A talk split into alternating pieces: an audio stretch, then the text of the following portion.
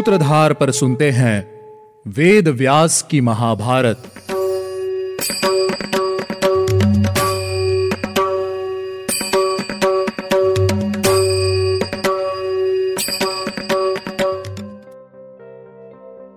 Hello listeners स्वागत है आपका वेद व्यास की महाभारत के दसवें एपिसोड में।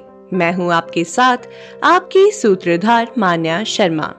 आज का एपिसोड शुरू करने से पहले मैं आपको बताती हूँ कि आज के इस एपिसोड में क्या खास होने वाला है। आज के इस एपिसोड में हम जानेंगे कि ब्राह्मण का परिवार विलाप क्यों कर रहा था। आखिर उन्हें क्या दुख था, क्या चिंता उन्हें खाए जा रही थी।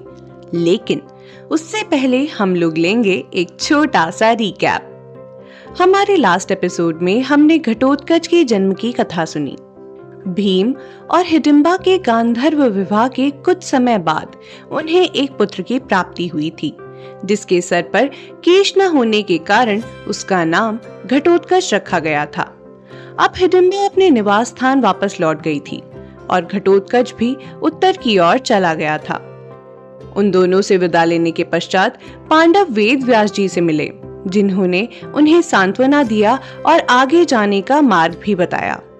वेद व्यास जी के बताए अनुसार अब सभी पांडव एक चक्रा नगरी में एक ब्राह्मण के घर में निवास कर रहे हैं। उन्होंने अपने शरीर को वलकल और मृग चर्म से ढकना शुरू कर दिया है। सभी पांडव तपस्वियों का वेश धारण किए भिक्षा मांगकर जीवन यापन किया करते हैं।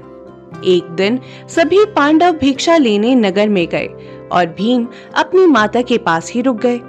तभी माता कुंती और भीम ने ब्राह्मण और उसके परिवार को विलाप करते सुना। उनके दुख का कारण जानने के लिए और उन्हें उस दुख से बचाने की इच्छा से माता कुंती उनके निवास स्थान पर जा पहुँची, जहाँ उन्होंने देखा कि ब्राह्मण और उसका परिवार सर नीचे किए ज़ोर ज़ोर से विलाप कर रहा है। ब्राह्मण की पत्नी उसके दुख को दूर करने के लिए स्वयं की बलि देने की बातें कर रही है। चलिए, अब जानते हैं आगे की कथा।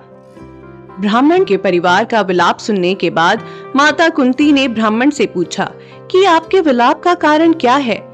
मैं आपके दुख को दूर करने की इच्छा रखती हूँ। कुंती की बात सुनकर ब्राह्मण ने कहा, माता, आप जो कुछ कह रही हैं वह मनुष्य के बस की बात नहीं है। यहाँ से दो कोस दूर यमुना के किनारे घने जंगल में एक गुफा है।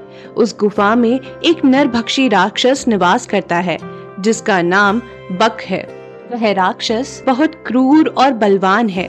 वह इस नगर का स्वामी है। उस राक्षस ने मनुष्य मांस खाया हुआ है, जिस कारण वह उसी से खुश होता है। हमारा कोई रक्षक नहीं है। वह राक्षस अन्य शत्रुओं से हमारी रक्षा करता है, लेकिन उसके लिए हमें बीस खारी अघनी के चावल, भात, दो भैंसे और एक मनुष्य चाहिए होता है, जो सारा सामान लेकर उसके पास जाता है। इस कार्य में हर घर की बारी आती है, लेकिन सभी के लिए इन सभी सामानों की पूर्ति करना कठिन होता है।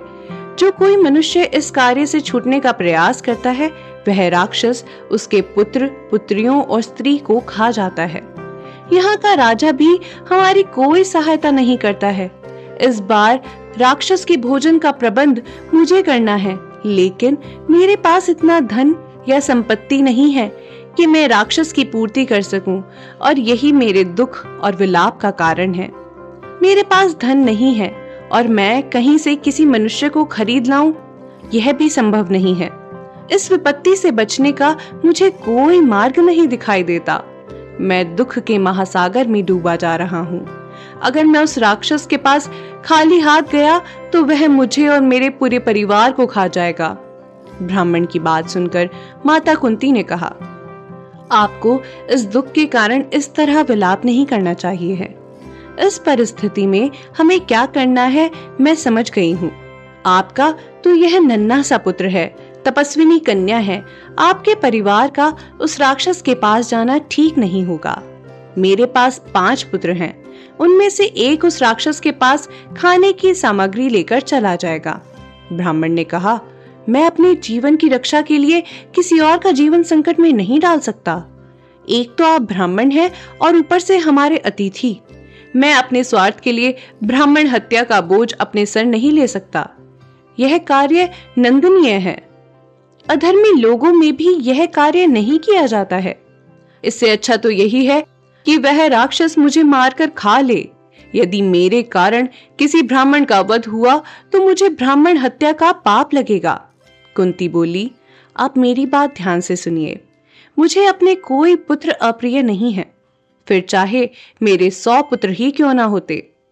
मैं जानती हूँ कि वह राक्षस मेरे पुत्र का नाश नहीं कर सकता है, क्योंकि मेरे पुत्र पराक्रमी मंत्र सिद्ध और तेजस्वी हैं। मुझे विश्वास है कि मेरा पुत्र सारा भोजन राक्षस तक पहुँचा देगा और आपको भी बचा लेगा। मैंने पहले भी बहुत से बड़े विकराल राक्षस देखे हैं, जो मेरे पुत्र के हाथों मारे गए हैं, परंतु ब्राह्मण, आपको यह बात किसी से भी नहीं कहनी है।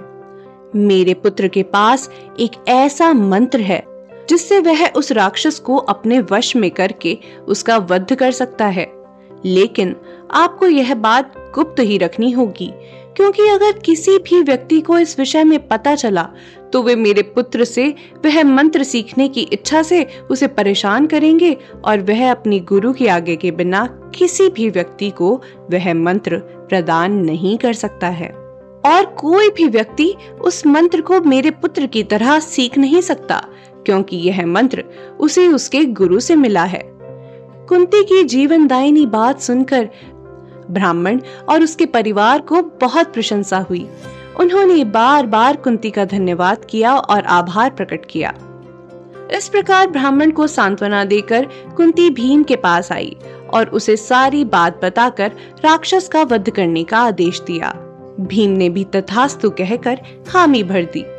कुछ ही समय बाद युधिष्ठिर समेत सभी पांडव भिक्षा लेकर लौट आए।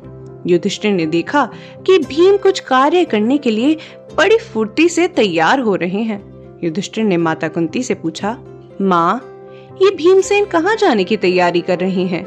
ये करना क्या चाहते हैं? क्या ये अपनी इच्छा से ही कुछ करने के लिए इतने उतारू हैं?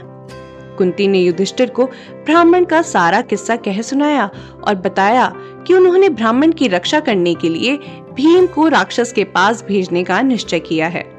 माता की बातें सुनकर युधिष्ठिर ने उन्हें कहा, माता, अपने पुत्र का इस प्रकार त्याग करना धर्म के विरुद्ध है। भीम के कारण ही हम लाक्षा ग्रह की अग्नि से बच पाए हैं, और हिडिम्ब से भी भीम ने ही हमारी रक्षा की थी। एक वही है जो हमारी रक्षा के लिए निंद्रा त्याग कर हमेशा हमारी रक्षा करते हैं। आप इस तरह भीम का त्याग नहीं कर सकती हैं।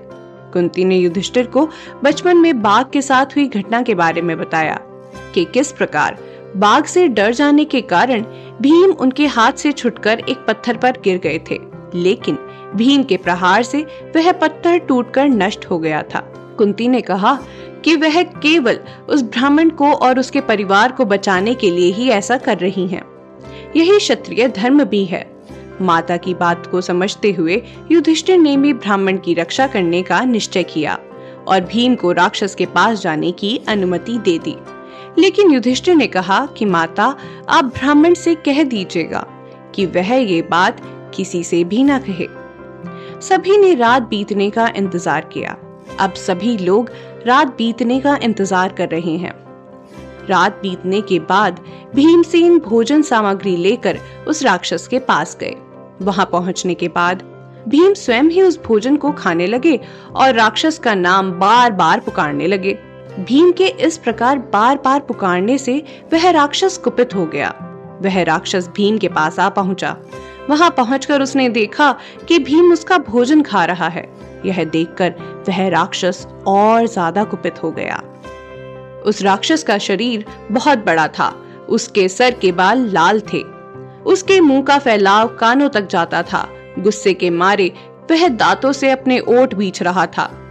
राक्षस ने भीम से कहा यमलोक को जाने की इच्छा रखने वाले दुर्बुद्धि मनुष्य, तू कौन है? क्या तू मरने की इच्छा से यहाँ आया है, जो मेरे सामने बैठकर मेरा ही भोजन खा रहा है? भीम हँसते हुए मुँह फेर कर दोबारा भोजन करने लगे। अब तो राक्षस के क्रोध की कोई सीमा नहीं बची थी। उसने पूरे वेग से भीम की पीठ पर वार किया, लेकिन भीम के ऊपर उसके वार का कोई असर नहीं हुआ। भीम ने पलटकर उसकी ओर देखा तक नहीं। भीम ने सारा भोजन खाकर आचमन किया और बड़े प्रसन्न होकर युद्ध के लिए सज्ज हो गए। दूसरी ओर वह कुपित राक्षस भीम को मारने के लिए एक वृक्ष को उखाड़ लाया। भीम ने हँसते हुए अपने बाएँ हाथ से उस वृक्ष को पकड़ लिया। अब उस राक्षस ने और पेड़ उखाड़कर भीम पर प्रहार करना शुरू कर दिया। उन दोनों के युद्ध में पूरा वन दहल गया। अब भीम ने उस राक्षस को अपनी भुजाओं में दबा लिया और बलपूर्वक उसे इधर उधर खींचने लगे। बकासुर ने स्वयं को छुड़ाने के लिए बहुत प्रयास किया, लेकिन उसका हर प्रयास विफल हो रहा था। अब वह छुटने के लिए छटपटा रहा था। वह भीम को खींचने का प्रयास कर रहा था, लेकिन भीम उसे खींच रहे थे। अब उनके वेग से धरती भी कांपने लगी थी। भीम ने अपने घुटने के बल से बकासुर के पीठ को दबाकर दाहिने हाथ से उसकी गर्दन को पकड़ा और उसकी कमर को तोड़ दिया। बकासुर ज़ोर ज़ोर से चिल्ला रहा था। पल भर में ही भीम ने उस राक्षस की कमर को तोड़ दिया। अब बकासुर के मुख से खून गिरने लगा और इसी के साथ भीम ने बकासुर का वध कर दिया। अगले एपिसोड में मैं आपको सुनाऊँगी धृष्ट और द्रौपदी के जन्म की कथा। तो चलिए मिलते हैं आपसे अगले एपिसोड में। आज के एपिसोड में बस इतना ही। उम्मीद है आपको हमारा यह एपिसोड पसंद आया होगा। अगर आप इस एपिसोड से रिलेटेड कोई भी सवाल पूछना चाहते हैं तो हमारे social media platform Twitter, Facebook, Instagram पर हमसे संपर्क कर सकते हैं। हमारा सोशल मीडिया हैंडल है माई सूत्रधार। साथ ही साथ, ऐसी ही अनेक रोचक पौराणिक कथाओं के वीडियो देखने के लिए आप डाउनलोड कर सकते हैं हमारी सूत्रधार ऐप। हमारी ऐप एंड्रॉइड और आईओएस दोनों यूज़र्स के लिए उपलब्ध है। यहाँ आपको हर एक कहानी, सुंदर चित्रण और सटीक फैक्ट्स के साथ मिलेगी। इसके अलावा आप श्री राम कथा मिनी टेल्स पॉडकास्ट हिंदी और इंग्लिश नल दमयंती प्रेम कथा, हिंदी इंग्लिश तथा ऐसी ही अनेक कहानियाँ अपने मन पसंद ऑडियो प्लेटफॉर्म पर सुन सकते हैं। लिंक आपको डिस्क्रिप्शन में मिल जाएगा। मैं आपकी सूत्रधार मान्या शर्मा, मिलूँगी आपसे अगले एपिसोड में। याद रखिएगा, हम हर सोमवार और शुक्रवार आपसे मिलते रहेंगे।